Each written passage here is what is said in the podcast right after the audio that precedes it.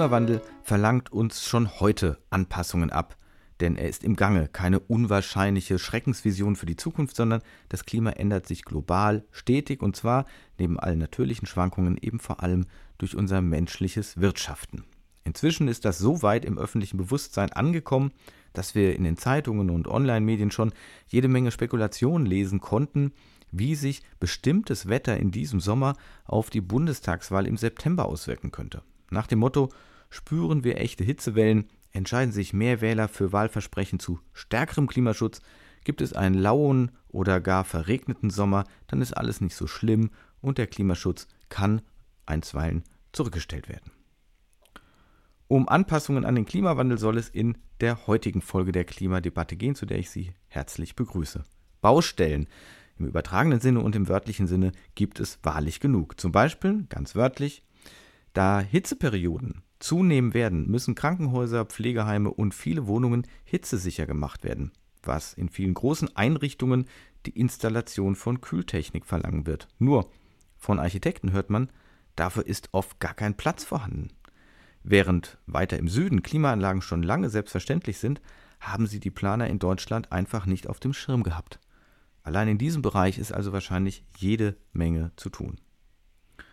Um Baustellen ganz anderer Art geht es im ersten Interview dieser Folge. Mit Professor Jürgen Jensen habe ich über Anpassungen an den steigenden Meeresspiegel gesprochen. Jensen ist Hochschullehrer für Bauingenieurwesen und beschäftigt sich unter anderem mit dem Küstenschutz. Um eine ganz andere Anpassung geht es dann im zweiten Gespräch, nämlich wie die Landwirtschaft im Zuge des Klimawandels umgestellt werden muss.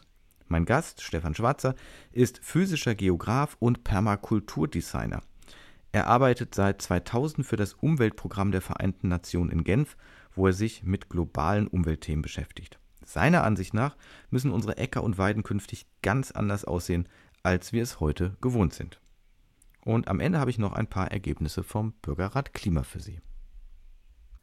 Herr Professor Jensen, Sie arbeiten an der Universität Siegen am Forschungsinstitut Wasser und Umwelt. Da liegt ja die sozusagen globale Frage nahe, was bedeutet der Klimawandel für Wasser und Umwelt? Also bei Wasser denken wir jetzt ja vermutlich an Küsten, Flüsse, irgendwie diese ganzen Systeme. Was bedeutet das, was wir jetzt schon an Klimawandel kennen, prognostizieren können? Ja, Klimawandel heißt äh, im Wesentlichen Veränderung.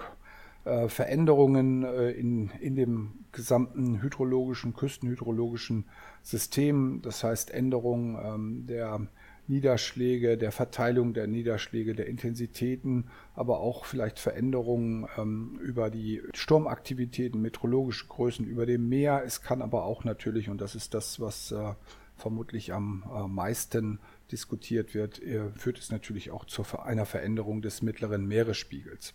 Also das Klimawandel ist für mich erst einmal ein, ein Prozess von Veränderungen, von Veränderungen der Durchschnittsgrößen, der Mittelwerte, aber natürlich, und das ist das, was äh, uns am meisten beschäftigt, was eine große Herausforderung darstellt, ist es eine Veränderung der Extrema. Das meint äh, Dürren auf der einen Seite, Hochwasser auf der anderen Seite, sowohl an den Küsten als auch im Binnenbereich. Mhm. Vielleicht sollten wir diese einzelnen Aspekte versuchen, getrennt durchzugehen. Also das eine ist ja, was jeder kennt und hört, nur die Zahlen immer durcheinander äh, gehen, vielleicht der Anstieg des Meeresspiegels. Da sind wir jetzt, glaube ich, so bei 20 Zentimeter in 100 Jahren. Das klingt ja nicht viel. Ähm, wie muss man sich aber vorstellen, welche Auswirkungen hat eine Erhöhung des Meeresspiegels? Also eine Erhöhung des Meeresspiegels ist ähm, kein Phänomen des Klimawandels beziehungsweise des Anthropogenen, das heißt vom Menschen verursachten Klimawandels, sondern der, die Erhöhung des Meeresspiegels und Veränderung des Meeresspiegels ist ein stetiger Prozess. Äh, über die letzten Jahrhunderte haben wir bereits einen Meeresspiegelanstieg von ein bis zwei ja, Dezimetern pro Jahrhundert, also diese 20 Zentimeter, die Sie angesprochen haben, ähm, sind kein äh, Phänomen der letzten 100 Jahre, sondern oder der ähm, Indust äh, nach industriellen äh, Revolution, Zeit der hohen Emissionen des Anthropogenklimawandels, sondern eigentlich schon ein natürlicher Prozess. Insofern muss man ähm, äh, diese Zahlen etwas weiter beleuchten. Wichtig ist für uns eigentlich nur der Anteil ähm, des anthropogenen Klimawandels, ähm, also vom Menschen verursachten Klimawandel, der eben auch zu einer weiteren Erhöhung des Meeresspiegels führt.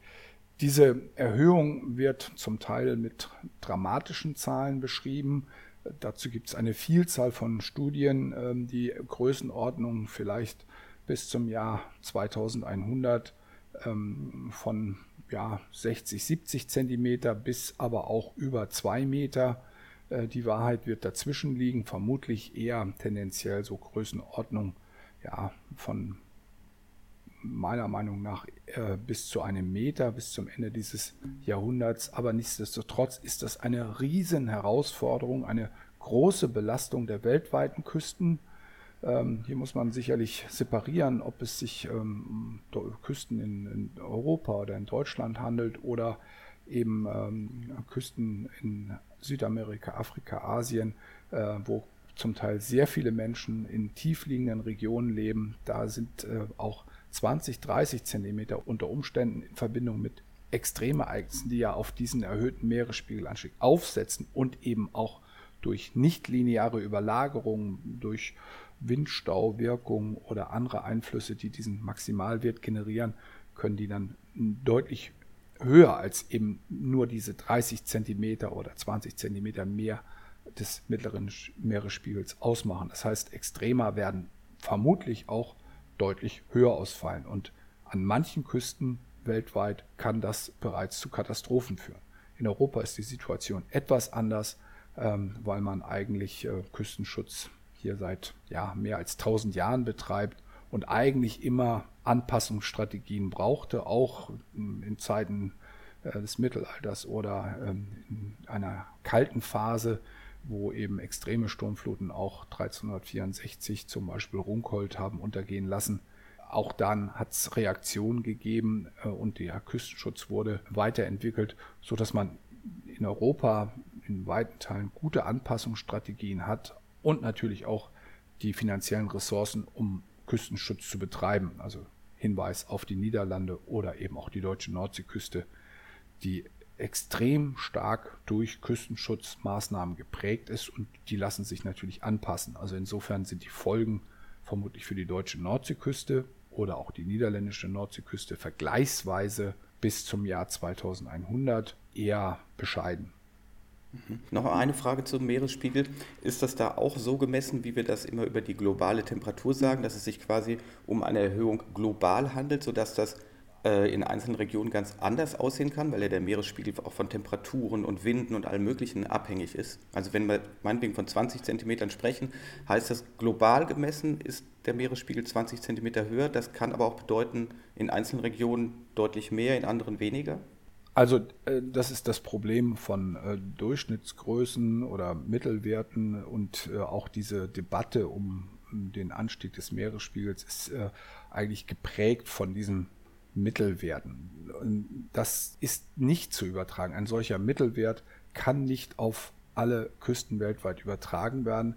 Die Prozesse, die äh, diesen Meeresspiegel beeinflussen, den mittleren Meeresspiegel beeinflussen und auch die Ausprägung zum Beispiel an der deutschen Nordseeküste der, der Tidewasserstände, also der Hoch- und Niedrigwasserstände, aber auch der extremen Sturmflutwasserstände werden durch eine Vielzahl von Prozessen beeinflusst. Das, das sind Strömungsverhältnisse. Also hier gehen großräumige Prozesse ein, die dazu führen, dass es weltweit auch Bereiche geben wird, wo der Meeresspiegel sich nicht nennenswert ändert, aber in anderen Bereichen auch sehr viel stärker ansteigen wird. Das hat mit verschiedensten Prozessen wie auch einfach die, die, der Dichte zu tun, also Salzgehalt, äh, stärkere Anziehungskräfte, die, die durch eine größere Masse beeinflusst werden. Also Massenkräfte spielen eine Rolle, aber eben auch eine Vielzahl von anderen Prozessen. Und wir kennen zum Teil diese Wechselwirkung auch noch nicht, auch wenn die Modellierung, die Klimamodellierung und in der Folge auch die Modellierung der äh, Wasserstände immer besser geworden ist. Aber es bleibt immer noch ein hochkomplexer Prozess mit vielen Fragezeichen, der dazu führt, dass an einzelnen Küstenabschnitten ähm, die Tidewasserstände oder die Wasserstände viel stärker steigen können als in anderen Bereichen. Also äh, Mittelwerte sind oft nur ja, bedingt zu gebrauchen, wenn es sich um lokale, regionale Problemstellungen handelt. Mhm. Und dann jetzt nochmal zu dem Küstenschutz direkt. Ähm, Sie, Sie, sagen ja, wir müssen uns einerseits quasi auf einen moderat oder langsam steigenden Meeresspiegel insgesamt einstellen, das ist das eine. Und das andere sind aber Extremwetterereignisse, also sowas wie Sturmfluten. Ist mhm. eben damit zu rechnen, dass die zunehmen und dass sozusagen der Küstenschutz dann doch deutlich verstärkt werden muss, also was jetzt finanzielle Aufwendung meinetwegen angeht. Mhm. Also zum einen ähm, möchte ich etwas richtigstellen. Also ich habe das nicht als moderat äh, bezeichnen wollen. Also ein, auch ein Anstieg von äh, 60 bis 80 Zentimeter bis zum Ende dieses Jahrhunderts ist ähm, kein moderater Anstieg. Er ist vergleichsweise sehr viel höher als das, was wir in dieser Phase des historischen Küstenschutzes mit Deichanpassungen, Bauwerken über die letzten acht bis zehn Jahrhunderte haben. Also da waren die Anstiegswerte deutlich geringer. Die höchsten Anstiegswerte, die wir aus der Geschichte kennen, liegen gerade mal bei 1 bis 1,3 Meter pro Jahrhundert. Also auch diese Zahl, die ich nannte, ist eine große Herausforderung und würde auch dazu führen, wenn am Ende dieses Jahrhunderts äh, oder sich im Laufe dieses Jahrhunderts solche äh, Zahlen äh, stabilisieren und, und diese relativ hohen Werte zu erwarten sind, dann heißt das natürlich, dass es äh, große Anstrengungen für den Küstenschutz ähm, ähm, erforderlich macht. Also man muss ähm, ähm Maßnahmen überprüfen, ob der, der, klassische Deichbau in der Form überall möglich ist. Das hat mit, ähm, mit der Qualität der Böden zu tun, wie viel Auflasten überhaupt äh, möglich sind. Also das sind große technische Herausforderungen, die auch dazu führen könnten, dass zum Beispiel, um Hamburg zu schützen, ein Sturmflutsperrwerk in der Elbe gebaut werden müsste, was sicherlich technisch machbar ist, aber ähm, Sie können sich vorstellen, in Bezug auf Umweltrecht, äh, auf, auf ökologische Wechselwirkung und natürlich auch auf den finanziellen Bedarf eine sehr, sehr große Anstrengung darstellen würde. Ist denn auch denkbar, dass man Landgebiete aufgeben muss? Also wo Sie sozusagen sagen, mit immer weiterem Schutz wird das nicht zu machen sein? Es ist eben eine Veränderung, eine je nachdem dann auch massive Veränderung? Also ganz grundsätzlich ähm, wird dieser Prozess nicht ohne Rückzug von der Küste möglich sein. Also weltweit ist das überhaupt keine Frage. Das ist ja auch schon aktuell der Fall, dass Menschen sich aus tiefliegenden Bereichen zurückziehen müssen weil einfach die Gefährdung zu groß ist oder eben durch einzelne Extremereignisse auch ähm, solche Katastrophen aufgetreten sind, die zu, zu einem Rückzug von der Küste ähm, äh, ja, den einfach erforderlich machen.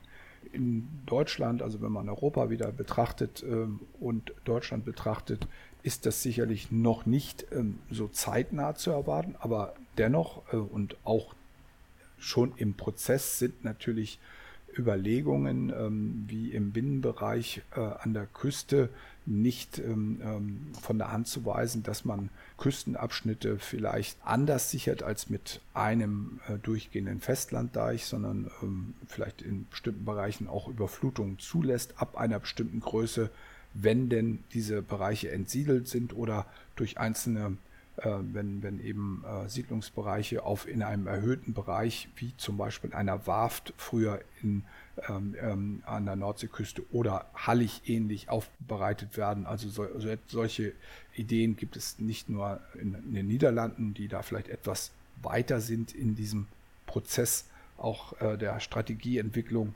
Ähm, die gibt es auch in Deutschland, aber ich sehe es noch nicht so, so akut wie in, ähm, in anderen weltweiten Bereichen aber die Möglichkeit der, der, des Rückzugs ist auf jeden Fall mit einzubeziehen. Das betrifft nicht die ganze Küste, aber wenig besiedelte Bereiche anders in den Küstenschutz ähm, mit einzubeziehen und als gezielte, geplante Überflutungsfläche zu nutzen, ist durchaus eine Option.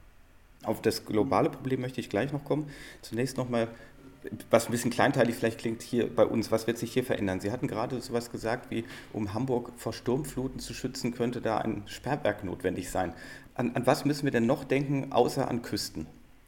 Also äh, der Klimawandel hat natürlich äh, weitreichende Folgen, äh, wie eingangs ähm, erläutert. Also Starkregenereignisse sind aus meiner Sicht, also die Binnenentwässerung ist eine Riesenproblematik. Also Bereiche, weite Bereiche an der deutschen Nordseeküste sind vielleicht mehr durch Binnenhochwasserereignisse gefährdet als durch Sturmflutereignisse. Warum? Weil eben das Land relativ niedrig hinter den Deichen ist, flach ist, geringe Höhen hat und eben auch kaum Gefälle vorhanden ist, um das Niederschlagswasser durch den Deich oder in das Meer zu entwässern. Das kann geschöpft werden, gepumpt werden oder mit natürlicher Vorflut der Fall sein. Aber wir werden mehr und mehr mit technischen Einrichtungen, wie sie ähm, ja mal etabliert wurden durch die Windmühlen, die zur Entwässerung in den Niederlanden beigetragen haben, werden wir auch zum Beispiel eben weitere Bereiche äh, in Norddeutschland durch Pumpen und Schöpfwerke äh, sichern müssen. Also die, die Gefährdung bei einem Anstieg des mittleren Meeresspiegels geht einfach, wird das Gefälle vom, vom Land zum Meer immer, immer geringer.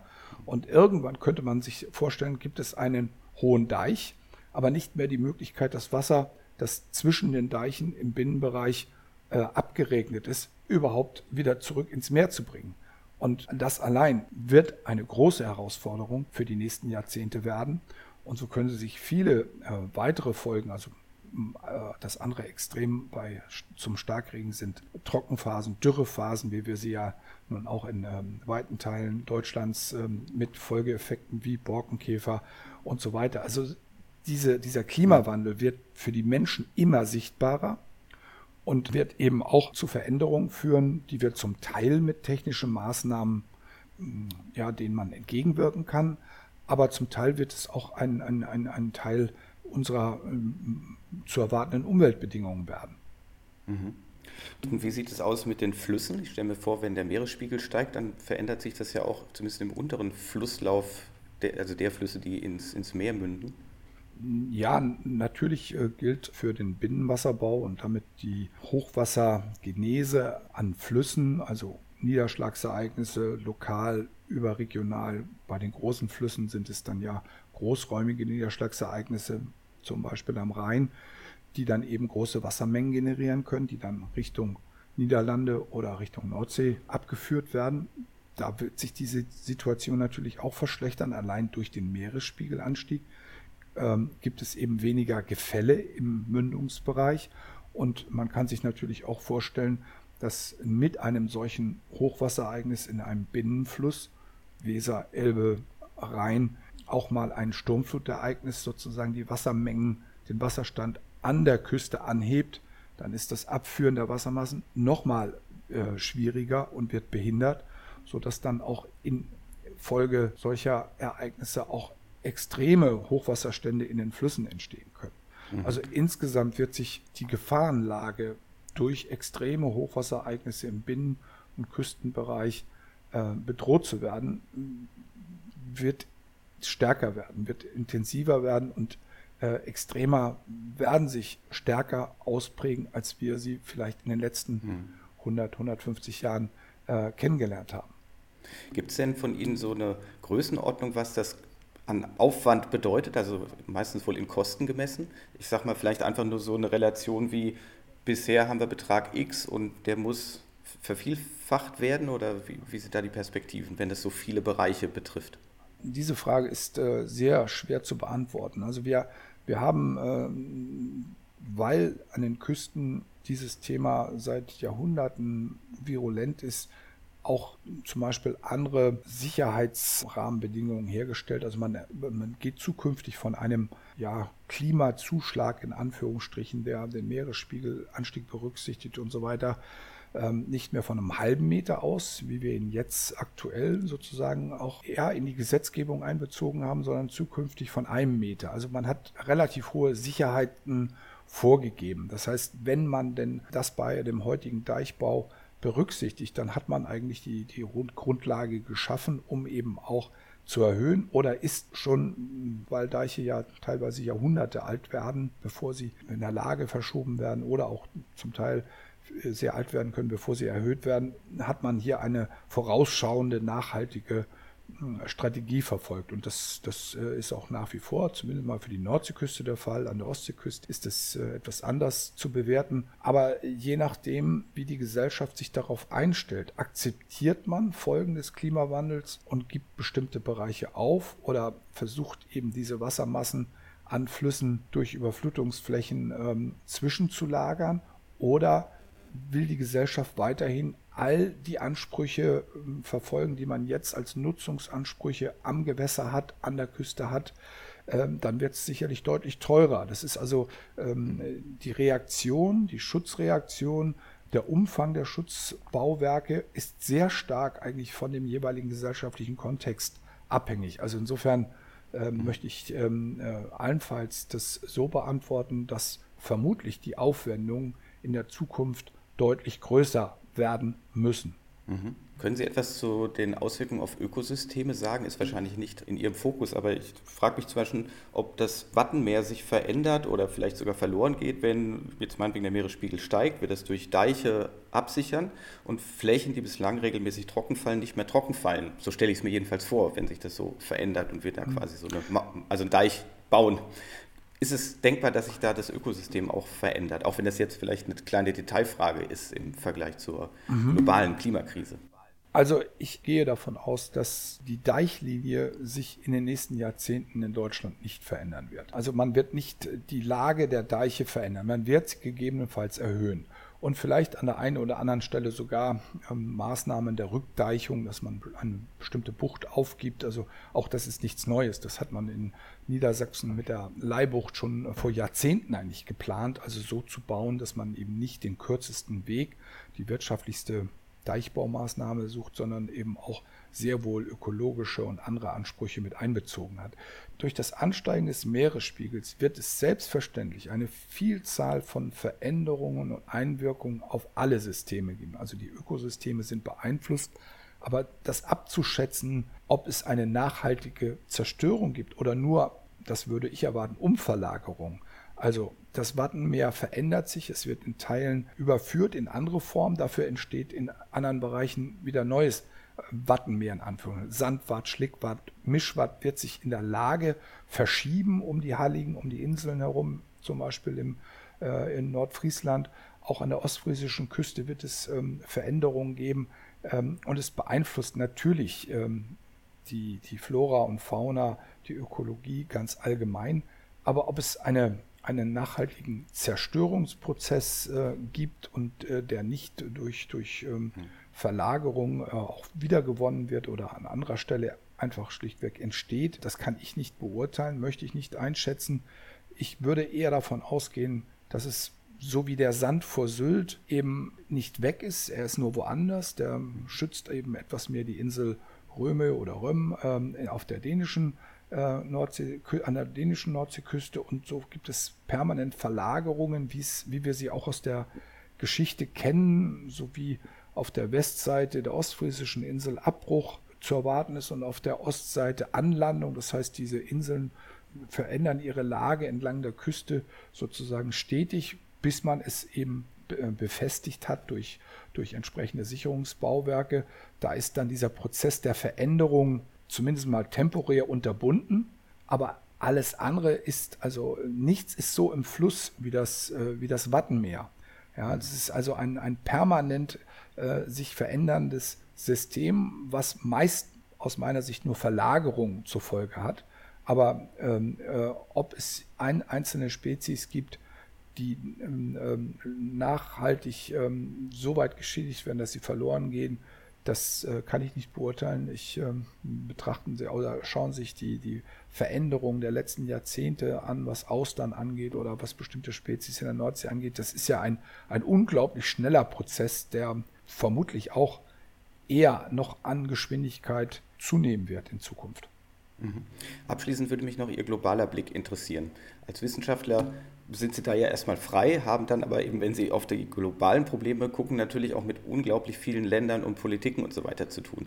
Jetzt frage ich mich, was das gerade im Bereich von Hochwasserschutz oder Veränderung des Meeresspiegels bedeutet. Denn wenn man sich Kontinente anguckt oder so, ist ja klar, das Ganze ist nicht äh, länderweise zu regeln. Ne? Denn ich sage mal, ein Land betreibt einen Küstenschutz, das Land daneben nicht, dann äh, hat das doch Auswirkungen das eine auf das andere. Oder sehe ich das falsch? Also wie, wie sehen Sie da die Herausforderungen, global damit umzugehen, mit diesen vielen Problemen? Also aus, aus meiner Sicht ist die größte globale Herausforderung eigentlich die, ja, die Minderung der treibhausgasfördernden Emissionen. Also das ist eigentlich, muss eigentlich die sogenannte CO2-Debatte, ähm, die muss äh, intensiviert werden, und vor allem global betrachtet werden. Also das ist tatsächlich ein, ähm, also eine Frage, wo aus meiner Sicht Deutschland sich auch ähm, durchaus nochmal neu positionieren könnte. Ob es wirklich sinnvoll ist, mit viel, viel Geld ein bisschen CO2-Einsparung in zum Beispiel Europa oder auch in Deutschland zu ermöglichen oder mit dem gleichen Einsatz an Geld eben weltweit viel, viel mehr zu erreichen. Wir müssten äh, unser Konsumverhalten ändern. Ja, also die, die Wasserproblematik, die ich da mit einbeziehen würde, der Wasserverbrauch, ähm, Wasser, das, das benötigt wird, um ein Kilo Rindfleisch äh, zu erzeugen, das ist ja bekannt, wie, wie kritisch diese ähm, verschiedenen Prozesse in der landwirtschaftlichen Produktion zu sehen sind. Also global bin ich sehr skeptisch, dass das ähm, dass hier die, die richtigen Handlungsstrategien auf den Weg gebracht wurden. Ich bin sehr froh, dass, dass die Phase Trump vorbei ist und dass Amerika sozusagen zurückgekommen ist, um als treibende Kraft auch im, im Bereich ähm, des Umweltschutzes ähm, der CO2-Einsparung, vielleicht mal hier explizit genannt, äh, mitzuwirken. Also das, was wir in der Phase davor hatten, war ja eine äh, Katastrophe eigentlich in Bezug auf das, was infolge dieses Klimawandels ähm, äh, damit verbunden sein könnte. Also ein abgestimmtes europäisches und dann in der Folge oder noch besser weltweites Handeln wäre sehr wünschenswert. Sehen tue ich das durch das, was im Moment auf den Weg gebracht wurde, ehrlich gesagt noch nicht. Also meiner Meinung nach ist ähm, nicht erkennbar, dass man ähm, bestimmte ja, zweieinhalb Grad Ziel oder was auch immer man sich für Ziele in den verschiedenen Phasen gegeben hat, ähm, da ist äh, nicht erkennbar gewesen, dass es erreicht werden kann. Und äh, da möchte ich auch nicht auf die, ähm, den deutschen Beitrag weiter eingehen. Also realistisch, und es ist ja auch moniert worden, höchstrichterlich, dass hier äh, in dem äh, Prozess etwas äh, konkreter gearbeitet werden, ähm, verbindlicher gearbeitet werden muss, ähm, kann ich auch nicht sehen, dass wir unseren Beitrag ähm, als äh, an Nationen wirklich geliefert haben und weltweit schon gar nicht. Also das, das, das, das wird immer noch durch Eigeninteressen geprägt und durch politische Stimmungslagen. Also hier bin ich eher zusammenfassend sehr pessimistisch. Vermutlich brauchen wir noch ein, zwei größere Impacts, große äh, Naturereignisse, Hochwasserereignisse, bis dann in einzelnen Ländern das Signal angekommen ist und man wirklich ein ernsthaftes Umlenken dann als Konsequenz erwarten darf. Ich fand Ihren Hinweis sehr hilfreich oder sehr interessant, dass Sie gesagt haben, vielleicht sollte man gar nicht nur auf den zwischen eigenen deutschen Beitrag hier schauen, sondern wie könnten wir an global etwas verändern, hat ja auch damit zu tun, dass natürlich für uns auch global produziert wird. Vielleicht das abschließend, wirklich jetzt rein so zu Ihrer Spezialthematik mit Küstenschutz und so weiter, könnte das auch das bedeuten, also dass man zum Beispiel sagt, vielleicht wäre insgesamt mehr gewonnen, wenn wir unser Engagement auch in anderen Ländern verstärken würden, also dort helfen würden, dort Finanzmittel einsetzen, anstatt zu sagen, bei uns muss unbedingt Langeoog exakt so äh, in der Form bleiben, wie es äh, gerade ist. Weil ich stelle mir vor, dass eben also, diese Veränderungen und Küstenverschiebungen ja auch weitere globale Umweltfolgen äh, haben, wenn, wenn Menschen sich woanders ansiedeln müssen und, und, und was da alles so dazugehört.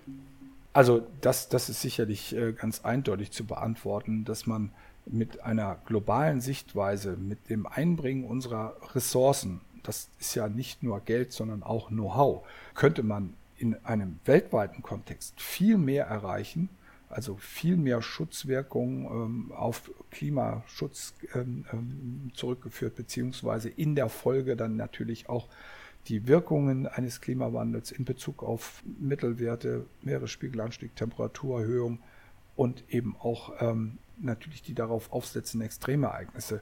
Also diese lokale, regionale Sichtweise ist in meinen Augen hier unangebracht. Also man müsste wirklich global agieren und dann wäre, glaube ich, sogar dieses Problem lösbar, auch heute vermutlich noch lösbar, wenn man denn eben in einem abgestimmten Konzept äh, sich vereinbaren würde, äh, bestimmte Emissionen erstmal vorrangig äh, zu reduzieren, das Wasser mehr zu schützen, nicht die, die, diese Vielzahl von äh, wirtschaftlich getriebenen Prozesse, die ganz brutal auf die einzelnen ähm, Systeme einwirken, Wasserverbrauch durch bestimmte Rohstoffabbau und Produktion in der Land, wie auch viele andere Dinge, wäre das mit Sicherheit sinnvoller in einem vernünftigen realistischen, äh, global abgestimmten Konzept zu erreichen.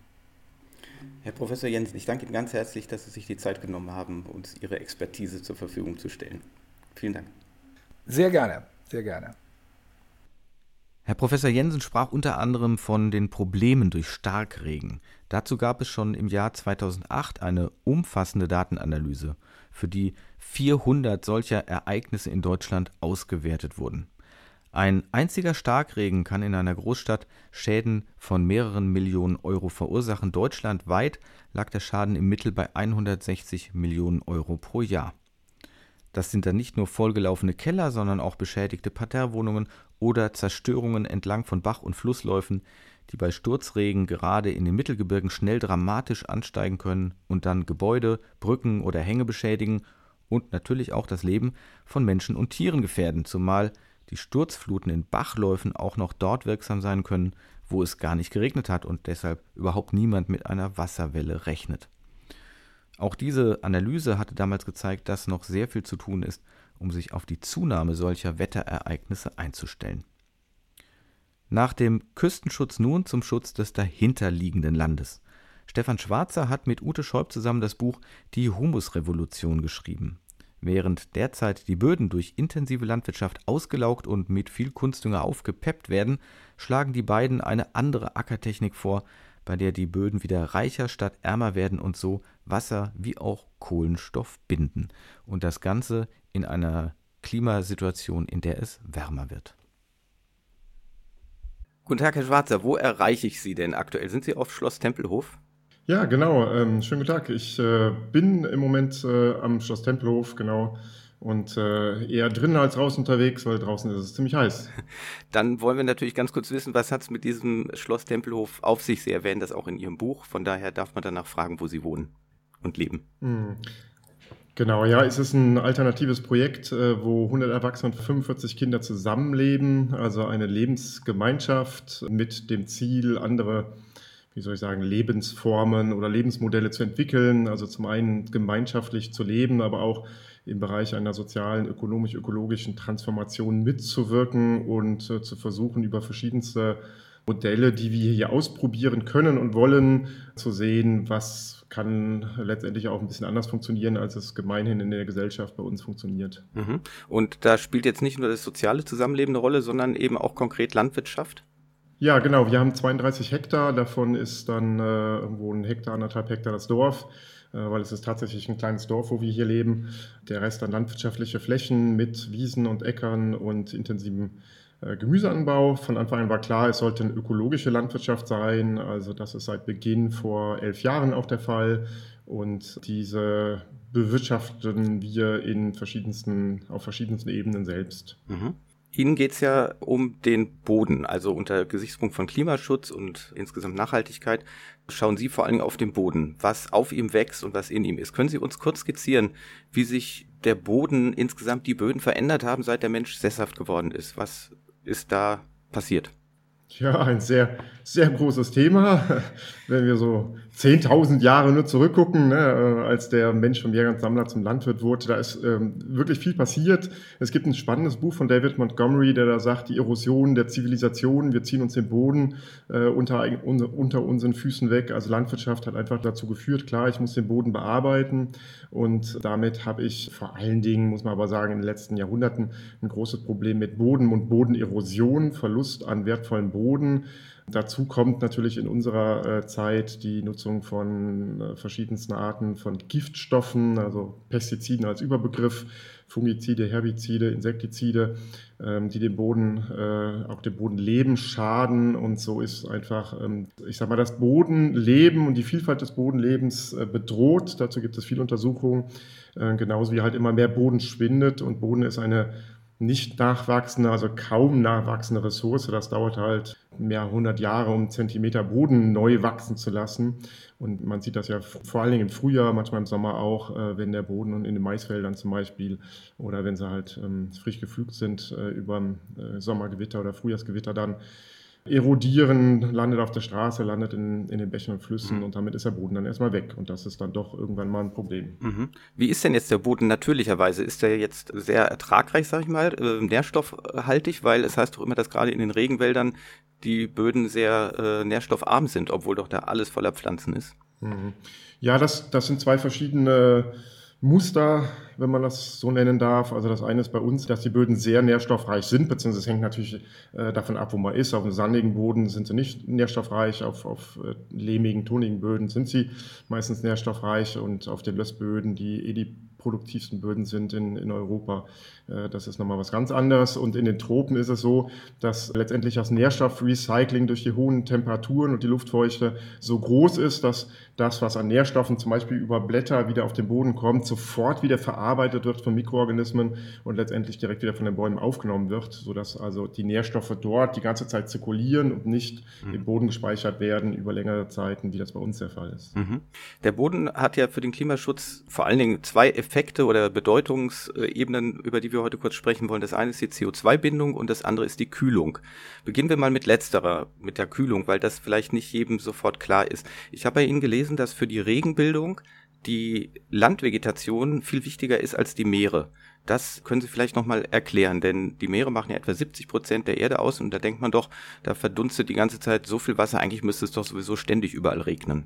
Ja, genau, das hatte ich tatsächlich auch lange Zeit gedacht, obwohl, also als Geograf ich es besser wissen müsste, aber vor, sagen wir, zwei Jahren habe ich angefangen, mich damit zu beschäftigen und es ist tatsächlich so, dass Pi mal Daumen die Hälfte des Regens, welcher bei uns auf dem Land äh, runterkommt, äh, vom Land stammt. Das heißt, die Hälfte stammt nur vom Ozean. Man könnte denken, es wäre also mehr oder weniger komplett vom Ozean. Aber nein, ähm, die Hälfte stammt vom Land. Das kann allerdings nur passieren, wenn Wasser vorhanden ist. Und Wasser heißt jetzt nicht offene Flächen, also Seen oder Flüsse, sondern das heißt vor allem Vegetation. Und also Vegetation kann genauso schwitzen, wie wir schwitzen. Äh, Transpiration nennt man das dann.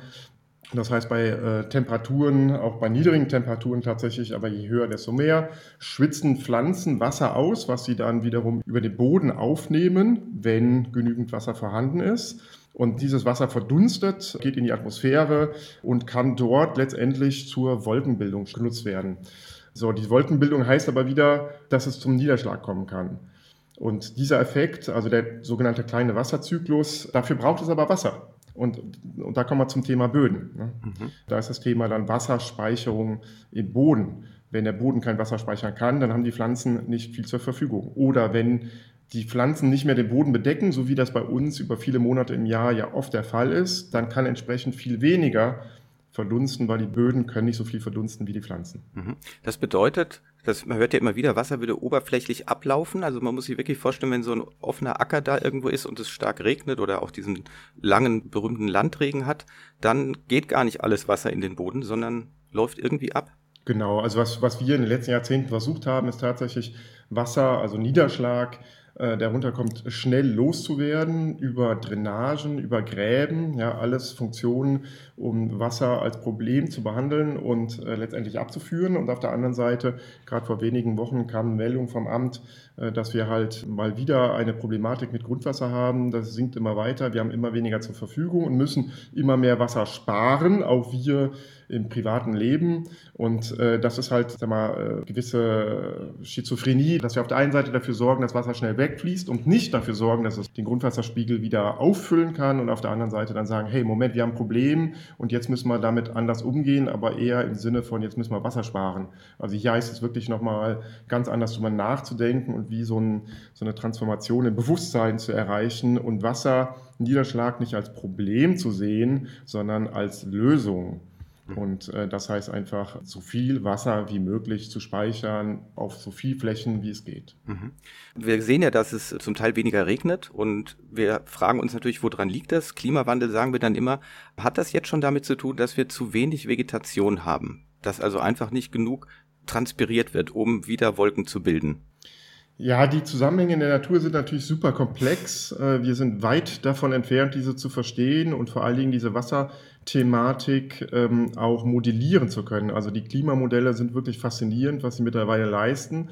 Aber in diesem Detail scheint diese Modellierung noch weit weg davon zu sein, diese auch kleinen Prozesse zu verstehen, die zwischen Boden, Pflanzen und Luft wo interagieren und wo teilweise auch noch Mikroorganismen dazukommen. Denn also Bäume, zum Beispiel Vegetation, äh, entlässt Mikroorganismen, die auf den Blättern leben. Das kann teilweise auch totes Material sein, teilweise lebendiges, was in die Luft geht und in der Luft wiederum dazu führt, dass sie als Kristallisationskerne zur Verfügung stehen. Das heißt also in höheren Luftschichten dazu beitragen, dass sich Wolken schneller bilden können, also deutlich schneller bilden können und in tieferen Bereichen, als es ohne diese biogenen Stoffe äh, der Fall wäre, was wiederum dazu führt, dass, dass es früher regnen kann. So, und es gibt Untersuchungen einfach, die ähm, der Verlust äh, von Vegetation auf, auf unserem Planeten, und wir reden da über die Hälfte der Wälder, die weltweit verschwunden sind, vor allen Dingen über die letzten 150, 200, 250 Jahre, hat zu einem Verlust an Wasserdampf letztendlich geführt. Oder äh, wir können es auch noch größer nehmen, Wasser und Wasserdampf, also Wasserspeicher mhm. im, im, im Boden, in den Wasserspeichern, in der Luft. Und da kommen wir im Prinzip nochmal zu einem anderen Thema, äh, nämlich was hat das für eine Auswirkung auf das Klima? Mhm. Aber wir haben schon wieder Dürre, oder? Also ich habe jetzt extra mal im, im, Boden gegraben, das ist alles krümmeltrocken und man merkt es ja auch, wenn man über irgendeine Grünanlage läuft, die ist betonhart schon wieder Mitte Juni jetzt. Jetzt habe ich natürlich nicht den Vergleich und kann nicht sagen, war das äh, immer so, äh, habe ich auch vielleicht nicht drauf geachtet, aber haben wir da wirklich jetzt schon wieder ein Problem oder ein dauerhaftes Problem mit zu trockenen Böden, die ja dann letztendlich ja zum einen natürlich Probleme verursachen werden, was unsere Ernährung angeht, aber natürlich auch fürs gesamte Ökosystem, was wir an den Wäldern sehen oder so. Ja, das ist ein deutlicher Fall. Also je nach Region, bei uns in Süddeutschland hat es viel geregnet.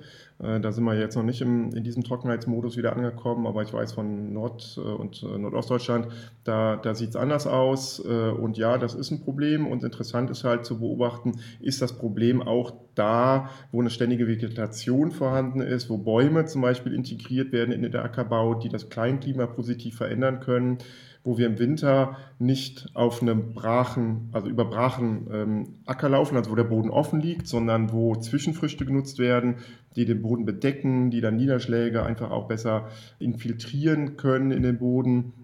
So, und nach verschiedensten Untersuchungen ist das tatsächlich einfach ein wichtiger Faktor, der dazu führt, dass mit neueren Methoden, die, die gar nicht unbedingt neu sind, aber äh, es ist an der Zeit, sie wiederzuentdecken, äh, wir Wasser viel besser speichern können. Und letztendlich, wir reden über das Wasser, aber es ist ja ein klimaentscheidender Effekt, der jetzt bisher noch nicht genannt worden äh, ist in unserem Gespräch, dass letztendlich über diese Vegetation, und das ist das Faszinierende daran, dass es nicht nur ein Win ist, sondern dass es also Win-Win-Win-Win sind, ja, dass also über, die, über das Wasser, was über die Vegetation verdunsten kann, das Klima in diesen unteren atmosphärischen Schichten, wo wir leben, gekühlt werden kann, weil die, dieser Verdunstungsprozess, also der Übergang von Wasser zu Wasserdampf, braucht viel Energie, also ist sehr energieaufwendig. Also mal als Beispiel ein Baum, 400, 500 Liter kann er am Tag verdunsten und das entspricht über 24 Stunden der Leistung von acht Klimaanlagen, die die ganze Zeit, also die wirklich 24 Stunden laufen. Ja, das ist also wirklich viel Energie, was es braucht und aber auch viel Kühle äh, oder Kälte, die dabei entsteht. Und das heißt, das ist ein wirksamer Mechanismus, um in den bodennahen Schichten die Temperatur zu senken. Und das ist halt die super spannende Kombination von A, Vegetation, um Wasser zu speichern, Boden auf, aufzubauen und B, Klima zu kühlen. Und das ist ähm, mhm. wirklich einfach wesentliches, ähm, wesentliche Effekte in, in diesen Zeiten. Für die Städte wird das ja zunehmend erkannt, dass es da Bäume braucht und so, wobei ja immer noch grässliche Betonflächen entstehen und Freiplätze, wo, wo man im Sommer einfach nur gegrillt wird, was ich nicht verstehen kann, genau. wie man das überhaupt noch baut in der Art. Aber jetzt mal zu den Äckern und Wiesen und so weiter. Wie können wir uns das denn vorstellen? Also bislang findet man irgendwo mal vereinzelt einen Baum, vielleicht noch der noch nicht abgeholzt wurde auf dem Acker. Und Sie sagen jetzt, da sollen aber viele Bäume stehen. So kann man dann trotzdem noch mit dem Traktor durchfahren und der Baum nimmt doch auch ja. Sonnenlicht weg und so weiter. Und dann käme noch hinzu, dass es ja dann andere Konzepte gibt, die wollen auch noch, dass wir dort Solarpaneele über den Äckern bauen, um gleichzeitig noch äh, Energie zu gewinnen. Was, was soll alles auf diesem Acker passieren?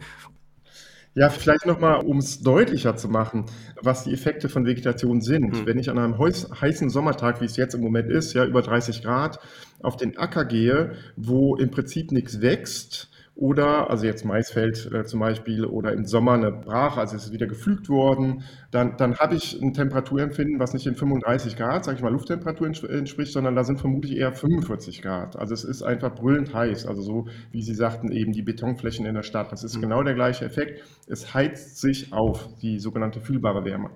Wenn ich dann einfach ein paar Schritte weiter gehe und in den Wald gehe, vor allen Dingen, wenn es so ein schöner Mischwald ist, dann habe ich eine Temperatur, die eher bei 25 Grad liegt. Ja? Also ein deutlicher Unterschied, der tatsächlich bis zu 20 Grad ausmachen kann in unseren Verhältnissen, der mehr oder weniger alleinig darauf zurückzuführen ist, dass diese Vegetation diese Verdunstungskühle entstehen lässt. So. Also das, das nochmal, um es wirklich deutlich zu machen, was das für einen Effekt hat, dass das also sehr, sehr wichtig ist. So, jetzt hat in den letzten Jahrzehnten natürlich eine, ähm, wie soll man sagen, eine Entbaumung stattgefunden. Viele, viele, viele Hecken, viele Baumgruppen sind verschwunden, weil die Traktoren immer größer wurden und natürlich auf Effizienz getrimmt wurde. Wir müssen so viel Ertrag wie möglich auf der Fläche erbringen und, und da stört halt jeder Baum mehr oder weniger, der, der da im Wege steht und äh, um den man herumfahren muss. Also das heißt, es waren die ökonomischen Strukturen, die das gemacht haben, dass wir diese Ökostrukturen aus der Landschaft entfernt haben. Jetzt geht es tatsächlich anders und da gibt es verschiedenste Methoden. Also Agroforstwirtschaft, die Verbindung von Bäumen und Acker ist dabei ein Element oder aber ein sehr wichtiges, weil diese Bäume, wenn sie in Reihen gepflanzt werden, also da geht es nicht darum, wild auf dem Acker zu pflanzen, sondern in Reihen und zwischen den einzelnen Reihen sind 20, 50, 70 Meter Platz sodass der Traktor da ein, zwei, drei, vier Mal hoch und runter fahren kann zum, zum Säen und zum Mähen. Und diese Baumreihen können Schutz vor dem Wind geben, geben Schutz im Sommer vor der Hitze. Sie ziehen Nährstoff und Wasser aus tieferen Schichten, die nicht in Konkurrenz stehen zum Getreide zum Beispiel, weil letztendlich diese jungen Bäume von, von Anfang an dazu erzogen werden, tiefer in den Boden zu gehen und nicht im, im oberen Bereich zu wurzeln, was dann Konkurrenz wäre eben. Ne? Und sie ziehen diese Nährstoffe und den Wasser und vor allem die Nährstoffe kommen im Herbst wieder zurück auf die Felder. Sie verändern das Kleinklima positiv. Weniger Wind heißt letztendlich mehr CO2 zum Beispiel, was für die Pflanzen besser ist. Es heißt aber auch weniger Wasserverdunstung. Wenn ich den Wind bremsen kann, dann verdunstet weniger ich habe Lebensraum für Insekten äh, und Vögel etc. etc. Ich habe Holz, was ich nachher gewinnen kann. Ich habe Früchte, die ich gewinnen kann. Ich habe Nüsse, die ich gewinnen kann. Also da, da ist halt auch viel Benefit, auch wenn es erstmal eine Umstellung im Denken natürlich ist, weil es einfach ungewohnt mhm. ist. Und also haben, zumindest in unserer Kultur. Und haben Sie oder andere Verfechter dieser weiteren Wende, weiteren Agrarwende ausgerechnet, ob wir dann eigentlich damit zurande kommen? Also bräuchten wir mehr Flächen oder kann man den Ertrag sogar steigern? Sie sprechen ja von Zwischenfrüchten, denn wenn man den Ertrag steigern könnte, denke ich mir, dann würden das doch die Landwirte längst machen. Hm. Genau, da gibt es halt verschiedene Methoden, die in diesem Zusammenhang wichtig sind. Sie sagten Zwischenfrüchte, Untersaaten, Mischkulturen, auch eine andere Art von Tiermanagement, ähm, also Weidemanagement, läuft unter dem Begriff des Mobgrazings oder holistischen Weidemanagement. Auch die Integration von Tieren in den Ackerbau, die zum Beispiel dann, die Tiere fressen die Zwischenfrüchte ab. Also da gibt es verschiedene Herangehensweisen, Methoden, wie gesagt, viele von denen gar nicht unbedingt neu. Aber auch hier in, ich sag mal, in der Bildung zum Beispiel für die Landwirte kommen diese Themen oft gar nicht vor. Zumindest nicht so, wie wir es bräuchten. Also immer noch ist in Deutschland nur ein kleiner Teil der Äcker tatsächlich mit Zwischenfrischen bestanden im Sommer oder dann im Winter. Und das, das muss sich halt ändern. Das heißt, da braucht es die Politik wieder, oder? Genau, da braucht die Politik auf der einen Seite, um die Strukturen und, äh, zu, äh, zu, ändern und Motivationen zu schaffen. Da braucht es aber auch letztendlich die Verbände, die da Verantwortung äh, ergreifen müssen äh, für den Erhalt der Böden, für mehr Wasser in den Böden, für mehr Vielfalt auch im Boden, Bodenorganismen, die einfach essentiell sind für gesunde Pflanzen.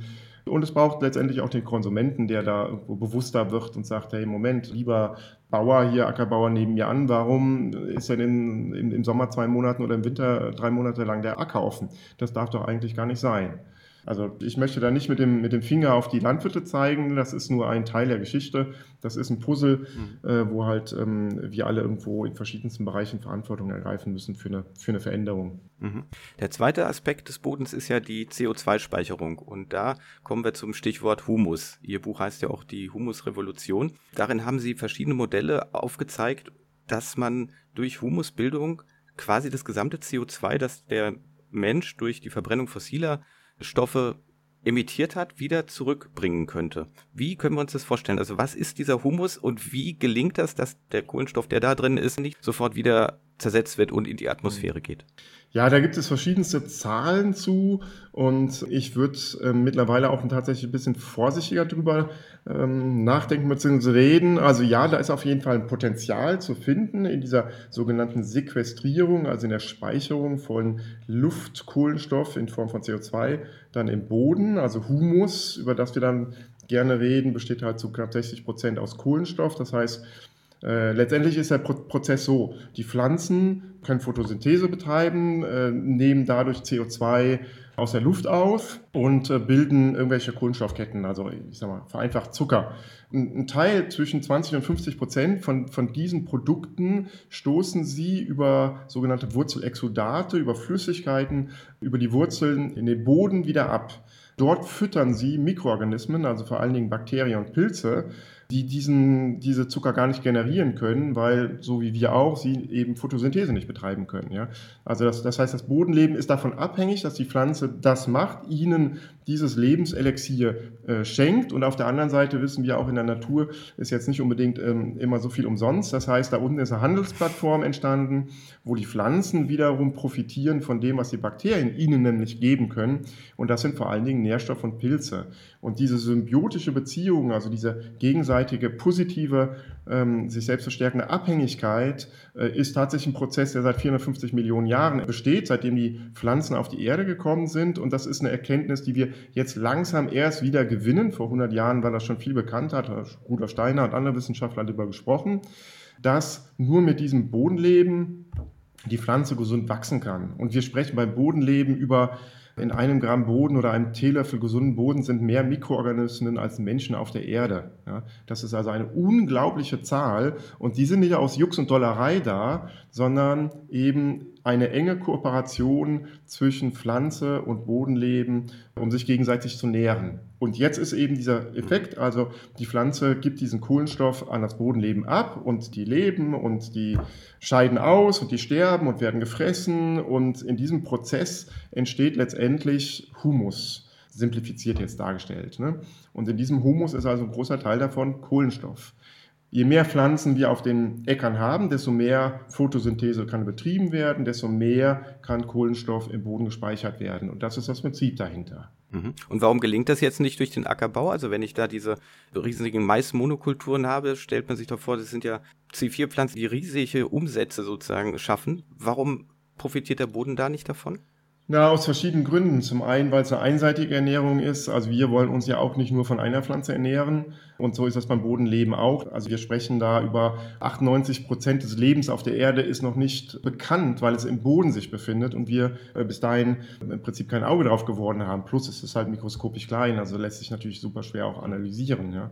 Also deswegen, das Bodenleben braucht eine Vielfalt an Pflanzen. Es mag nicht mit chemischen äh, Mitteln bekämpft werden. Es mag nicht gepflügt werden, weil nämlich dann die Bakterien, die weiter unten sind, da oben kommen, die können sich ja nicht bewegen. Und wenn da Licht und Trockenheit ist, dann, dann sterben die. Und man kann so gemein sagen, bei jedem Pflügen geht halt ein Prozent ähm, des Bodenlebens stirbt halt ab. Ja? Oder wenn dann im Sommer oder im Winter zwei, drei Monate nichts drauf wächst, dann wird es halt nicht ernährt, Zwangsdiät, beziehungsweise auch da wird ein Teil des Bodenlebens sterben. So sind halt verschiedene Effekte, die wir durch die, ich sag mal, weit verbreiteten Methoden in der Landwirtschaft nutzen, schädigen wir das Bodenleben. Und deswegen können diese Prozesse auch nicht mehr so gut funktionieren. Plus, also wenn der Boden nicht bedeckt ist, dann wird auch wieder Humus abgebaut. Also die Bodenlebewesen, die müssen ja sich von irgendwas ernähren und dann greifen sie halt letztendlich wieder auf diesen Humus zu. Sodass also Humusaufbau eigentlich nur stattfinden kann, wenn dauerhaft ich einen bedeckten Boden habe. Und nicht, wenn ich nur zwei Drittel des Jahres diesen, diesen Boden bedecke. Und dann auch noch einseitig und mit chemischen Giften und, und mit, mit äh, mechanischer ähm, Aktivität. Mhm. Und wie kriegen wir jetzt dann den, den, Humus aufgebaut? Also vor allen Dingen in Dimensionen, die irgendwie klimawirksam sind und die dann natürlich auch die Böden dauerhaft schützen, denn wir wollen ja weiterhin was entnehmen. Also irgendwie bleibt es doch dabei, dass wir was vom Acker wegholen und es nicht mhm. im Kreislauf lassen. Ja, auf jeden Fall. Also zum, zum einen, was die Dimension dieser Möglichkeit angeht, CO2-Speicherung im Boden, da reden wir, also sag mal, äh, wir liegen jetzt irgendwo bei 10 bis 11 Gigatonnen an Kohlenstoff, die wir über Erdöl und Erdgas in die Luft äh, bringen. Und die Landwirtschaft, ich sag mal, der Boden nochmal vielleicht spezifizieren, hat da vielleicht ein Potenzial von 1 bis 2 Gigatonnen. Das wäre also schon viel. Also 10 bis 20 Prozent letztendlich, ne, die wir da in den Böden dauerhaft speichern könnten. Das sind so ungefähre Zahlen, die wohl einigermaßen realistisch ist, wenn wir auf, auf mehr oder weniger allen Flächen der Welt wirklich anfangen, anders, anders zu wirtschaften. Und wie sieht dann dieses andere Wirtschaften konkret aus? Also wie, wie, muss ich mir das jetzt vorstellen? Ich darf nicht mehr pflügen. Sie sagen, das ist schlecht, wenn ich die Erde umbaue. Also das, was wir so alles unter Ackerbau verstehen. Mhm. Also mit Verboten ist natürlich nichts gemacht, aber je weniger wir mechanisch in den Boden eingreifen und statt Pflügen zum Beispiel äh, nur oberflächlich bearbeiten, also mit einer Fräse oder Grupper oder äh, sonst was. Äh, das heißt, wir bearbeiten nur die obersten, ich sag mal, drei Zentimeter. Das ist so das, was in die sogenannten regenerativen oder aufbauenden Landwirtschaft sehr viel mittlerweile gemacht wird, ähm, also nur noch in diesen obersten Zentimetern zu arbeiten. Ein anderes Verfahren ist ein Direktsaatverfahren, was vor allen Dingen bei konventionellen Landwirten benutzt wird, wo in eine bestehende Frucht, die vorhanden ist, letztendlich diese Frucht nur umgeknickt wird und dann ähm, also der Boden komplett bedeckt ist mit Vegetation und mit einem Schar hinten der Boden etwas aufgerissen wird, um dort die Samenkörner reinzulegen. Und das heißt, die Pflanze, die, die Vorkultur ist da und versucht äh, weiter äh, am Leben zu bleiben, kann es aber nicht weil sie sich dann irgendwann verausgabt, aber sie bedeckt die ganze Zeit den Boden und letztendlich liegt es dann nach zwei Monaten wie, wie Stroh oder Heu dann auf, auf dem Boden drauf und schützt ihn weiterhin. Ne? Und das, das ist halt das Wichtige. Also es, es geht um Untersaaten, das heißt, unter Mais sollte nicht offener Boden sein, sondern der sollte auf jeden Fall bedeckt sein. Da gibt es verschiedenste Mischungen, die, die, die man da ausbringen kann. Äh, genauso unterm Getreide sollte halt eine Untersaat sein, wenn im Sommer keine Photosynthese mehr betrieben werden kann. Beim Getreide ist das ja dann der Fall. Dann äh, ist immer noch die Untersaat, die da ist. Wir sollten mit Mischkulturen arbeiten. Wie gesagt, Zwischenfrüchte ist so ein hauptwesentliches Thema. Und das sind alles Methoden, um den, den Acker dauerhafter zu bedecken, um damit Pflanzen zu fördern, die Kohlenstoff im Boden speichern können, damit Humus aufbauen, damit Bodenfruchtbarkeit steigern, damit mit mehr Humus heißt auch jedes Prozent Humus auf einem Hecker äh, kann 55.000 Liter mehr Wasser speichern. Das heißt, natürlich in diesen Zeiten der Trockenheit ist es wesentlich, mehr Humus zu, zu haben. Ich habe auch mehr Nährstoffe. Ich habe das Wasser, was viel besser infiltrieren kann. Starkregen fließt nicht mehr oberirdisch ab, sondern kann gut einsickern, etc. etc. Es hat halt viele, viele Vorteile. Mhm. Also jetzt wird das Weizenfeld abgeerntet, sagen wir mal, dann bleiben diese Stoppeln stehen. Bislang werden die umgepflügt, seitdem es nicht mehr abgefackelt wird, was ich auch noch erlebt habe. Und jetzt lassen sie diese Stoppeln stehen mit ihrem ganzen riesigen Wurzelwerk und säen dazwischen neue Pflanzen ein. Genau, also wenn ich dann eine Untersaat habe, wie zum Beispiel Klee, kann ich äh, dort mit einem Direktsaatverfahren dann einfach direkt wieder die nächste Kultur einsehen. Ne? Und seien es dann die Zwischenfrüchte, was ja dann oft gemacht wird, für zwei Monate dann vielleicht auch, bevor darin wieder die, also die wird dann abgeschnitten und dann kann da Winterweizen oder sowas dann reingesät werden. Mhm. Aber das klingt ja jetzt nicht so, als ob sich der Bauer dagegen wehren würde. Denn bislang muss er ja ständig drüber fahren und spritzen zum Beispiel. Das würde er ja dann nicht mehr tun müssen ja. und nicht dürfen. Also ich glaube, das hat verschiedene Ebenen. Also es ist jetzt nicht unbedingt so, ähm, dass man jetzt sagen muss, es, es wird alles einfacher, äh, wenn man diese Verfahren anwendet. Es braucht halt mehr Wissen um das äh, umzusetzen. Mit letztendlich Gift über den Acker zu fahren, ist halt einfacher. Und ich meine, ich kann da auch Bauern verstehen, die, die sagen, äh, ne, wie soll ich jetzt das Unkraut behandeln? Äh, muss ich halt wieder pflügen. Ne? Das ist ja auch die Technik, die dann auch bei Ökos äh, oft verwendet wird, ist ja eben dann auch nicht viel besser. Also da ist auch ein bisschen Zielkonflikt. Ich will es nicht so darstellen, als wenn das jetzt super einfach wäre. Es braucht mehr Wissen, es braucht mehr, mehr Erfahrung für die Landwirte. Das heißt, es braucht mehr Demonstrationshöfe zum Beispiel, wo sowas gemacht wird, wo Feldtage organisiert werden, wo Landwirte das lernen können. Es braucht aber auch mehr Forschung, praktische Forschung in dem Bereich wenn zwei Prozent der Forschungsgelder für die Landwirtschaft letztendlich in den Ökobau reingehen, dann sollen wir uns nicht wundern, dass die Ökolandwirtschaft noch nicht so effizient ist und noch nicht so viel erntet äh, wie im, im konventionellen Anbau. Ne? Also auch da spielen wieder viele verschiedene Faktoren eine Rolle. Landwirtschaft ist sehr komplex und es braucht eben wirklich, also für mich ist das ähm, eindeutig Bildungsmaßnahmen. Wir müssen halt Landwirte dabei unterstützen, a, was die Bildung angeht und b, aber auch was die Finanzen angeht, um diese Maßnahmen zu ergreifen. Mhm. Ein Stichwort bei Ihnen ist noch die Pflanzenkohle. Können Sie kurz sagen, was es damit auf sich hat? Ja, Kohle kennt man ja nur vom, vom Grillen. Das wird über das Vergasen von, von Holz produziert. Man kann aber auch ähm, normale Pflanzenreste, Abfall nehmen und diese vergasen, sodass die Kohlenstoffstruktur äh, letztendlich noch übrig bleibt. Also das ist dann einfach Kohle, Pflanzenkohle nennt man sie dann und nicht Holzkohle. Besteht quasi nur noch aus, aus Kohlenstoff. Ähm, und sowas kann ich in den Boden reinbringen, vor allen Dingen, aber ich muss es vorher beimpfen, denn da sind ganz, ganz viele Löcher drin. Also es hat eine unglaublich hohe Oberfläche durch die vielen Löcher, die da drin äh, zu finden sind. Ähm, und, und Was wir als Aktivkohle kennen, so, ne? Als Reinigung. Genau. Ist ja wahrscheinlich genau das Gleiche. Ja, genau. Und ähm, wenn ich die geimpft mit Mikroorganismen, mit Nährstoffen geimpft, indem die zum Beispiel mit in Kompost eingearbeitet werden und erst danach in den Acker ausgebracht werden oder auf so Gartenflächen ist es eher, weil also auf, auf Ackerflächen ist es ein bisschen schwierig, so viel Pflanzenkohle zu produzieren. Aber da bringe ich natürlich einen guten Teil Kohlenstoff in den Boden, also A aus dem Pflanzenmaterial raus. Es würde sonst verkompostieren und Teile in die Luft wieder gehen. Und so äh, kann ich äh, diesen Teil fixieren im Boden. Die sind hunderte und tausende von Jahren stabil, diese Strukturen. Und gleichzeitig bieten sie halt Raum für Bakterien, äh, Raum für Wasser. Also äh, ein Teil äh, Pflanzenkohle kann, ich glaube, bis zu fünf Teile oder zehn Teile Wasser an sich ziehen. Ähm, das heißt, das sind natürlich Vorteile. Allerdings ist die Umsetzung auf großen Flächen schon etwas herausfordernd, einfach schon mal allein aufgrund des Materials, was man dafür bräuchte wie stelle ich diese Pflanzenkohle her? Also ist das wie in der klassischen Köhlerei dann?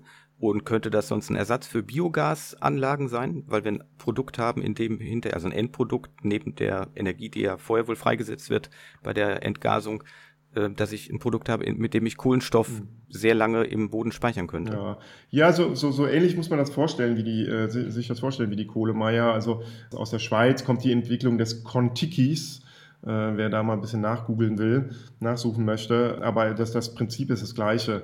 Ähm, jetzt ist halt die Frage, was ist das Ausgangsmaterial und wofür hätte ich sonst das Ausgangsmaterial verwendet? Also da sehe ich schon ein bisschen Zielkonflikt. Bei uns ist das Ausgangsmaterial, ich sag mal vom Heckenschnitt zum Beispiel, äh, wir, wir können Hackschnitzel damit machen zum Mulchen, zum Boden bedecken. Wir können Hackschnitzel damit machen für die Verbrennungsanlage bei uns, um, um Wärme zu produzieren. Wir können diese Hackschnitzel oder dieses Material nutzen, um Kompost zu machen, das halt super wertvoll ist.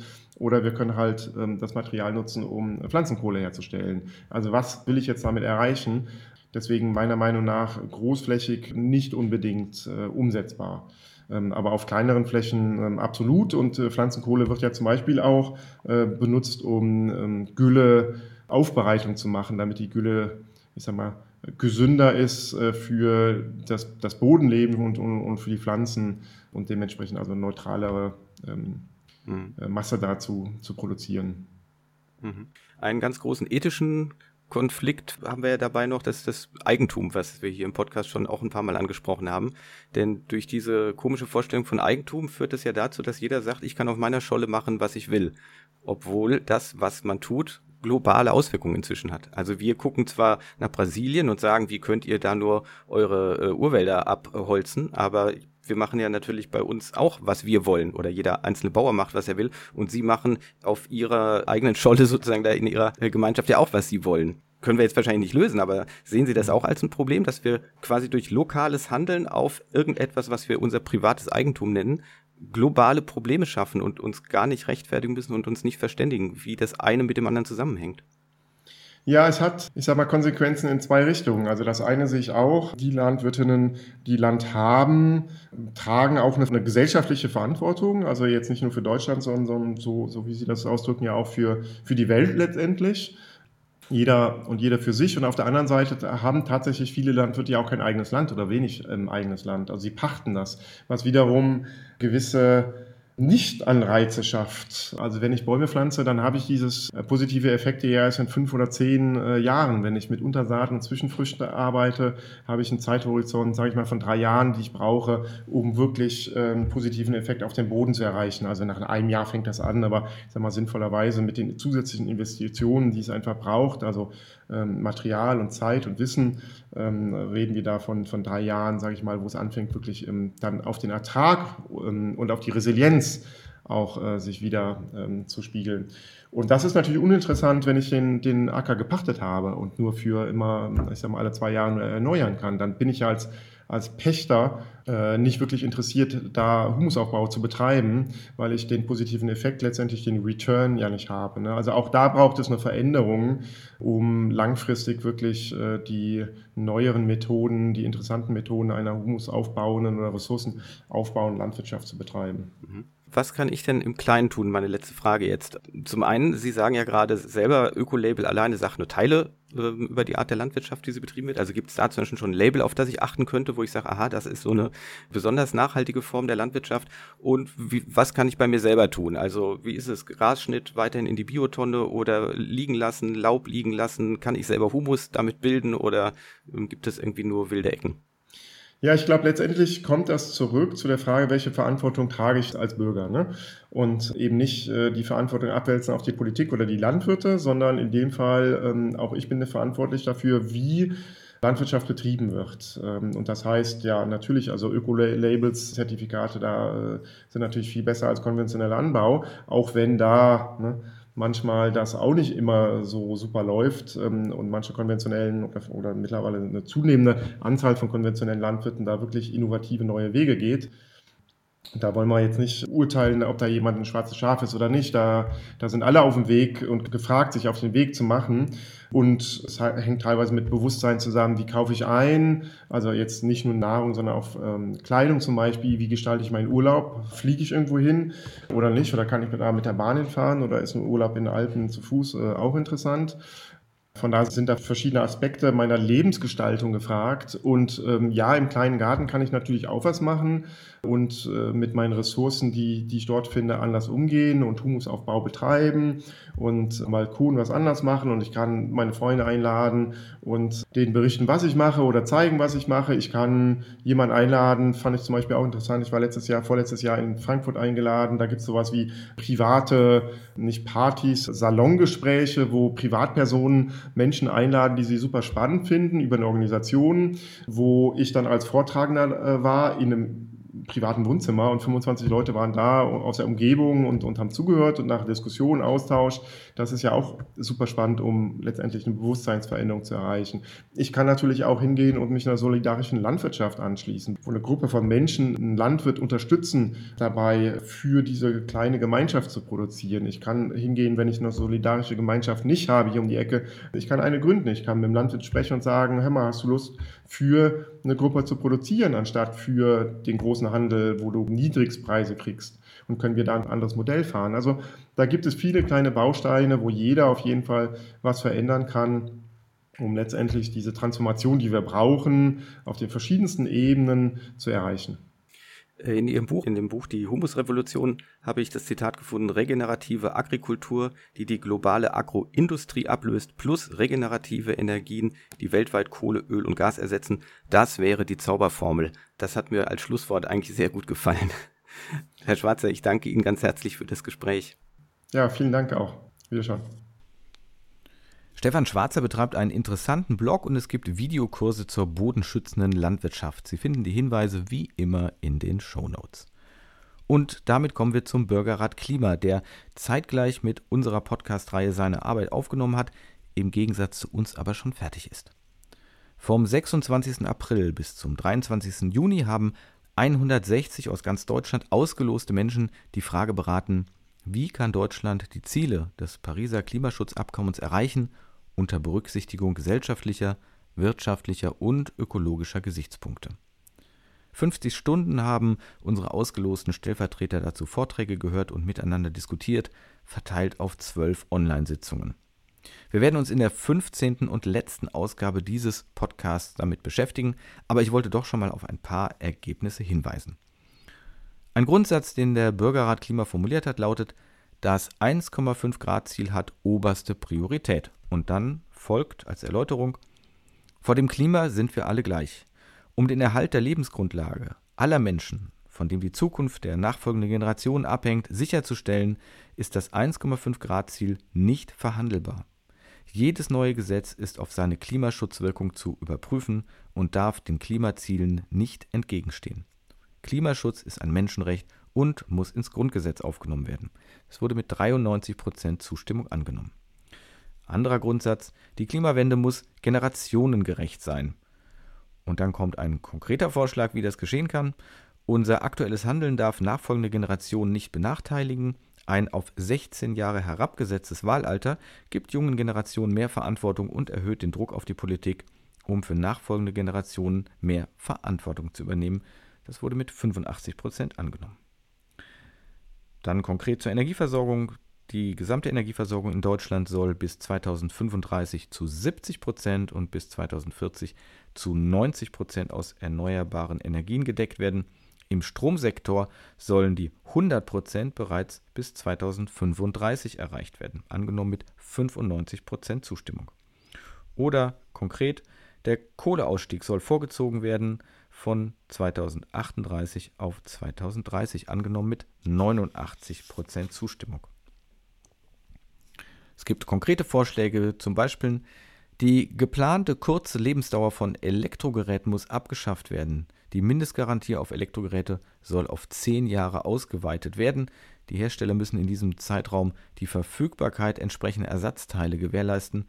Hierdurch werden Anreize für qualitativ hochwertige Produkte geschaffen und somit der Wegwerfgesellschaft entgegengewirkt, angenommen mit 91% Zustimmung. Es gibt auch Punkte, bei denen ich erstmal gestutzt habe oder mich ein bisschen gewundert habe und wo man sich dann nochmal vertiefen muss, wie die Beratungen waren, zum Beispiel bei den Freiflächen Photovoltaikanlagen. Zwar hat der Bürgerrat mit 83% Zustimmung beschlossen, die Nutzung von Photovoltaikanlagen auf Dachflächen muss ab 2022 schrittweise verpflichtend eingeführt und in Bebauungsplänen festgehalten werden. Aber er empfiehlt auch, mindestens 2% der Gesamtfläche jedes Bundeslandes soll für den Ausbau von Photovoltaik- und Windenergieanlagen bereitgestellt werden. Mit 94% angenommen.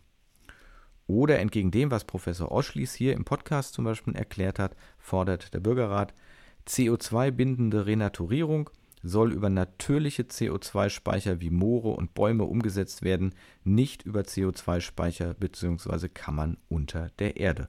Angenommen mit 91% Zustimmung.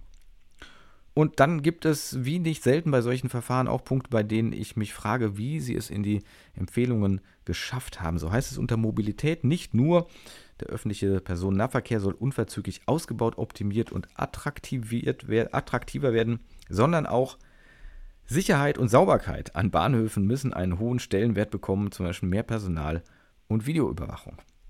Mit 97 Prozent angenommen. Ja, da habe ich eine ganze Menge Fragen zu solchen Entscheidungen oder Empfehlungen. Vielleicht können wir in der letzten Folge über solche Fragen sprechen. Nur ganz knapp hat es das Tempolimit in die Empfehlungen geschafft. Es lautet, die Formulierung lautet, die Bundesregierung soll sofort ein generelles Tempolimit erlassen auf Autobahnen 120, Landstraßen 80 und Innenstädten 30 Stundenkilometer. Wurde mit 58 Prozent knapp angenommen und knapp abgelehnt wurde die Forderung nach einer City-Maut, um Städte vom Autoverkehr zu entlasten. Dafür hatten sich nur 49 Prozent der Bürgerratsmitglieder ausgesprochen. Alle Empfehlungen können Sie nachlesen. Der Link steht in den Show Notes. Und damit sage ich dann Tschüss für diese elfte Ausgabe der Klimadebatte. Ihr Timo Rieck.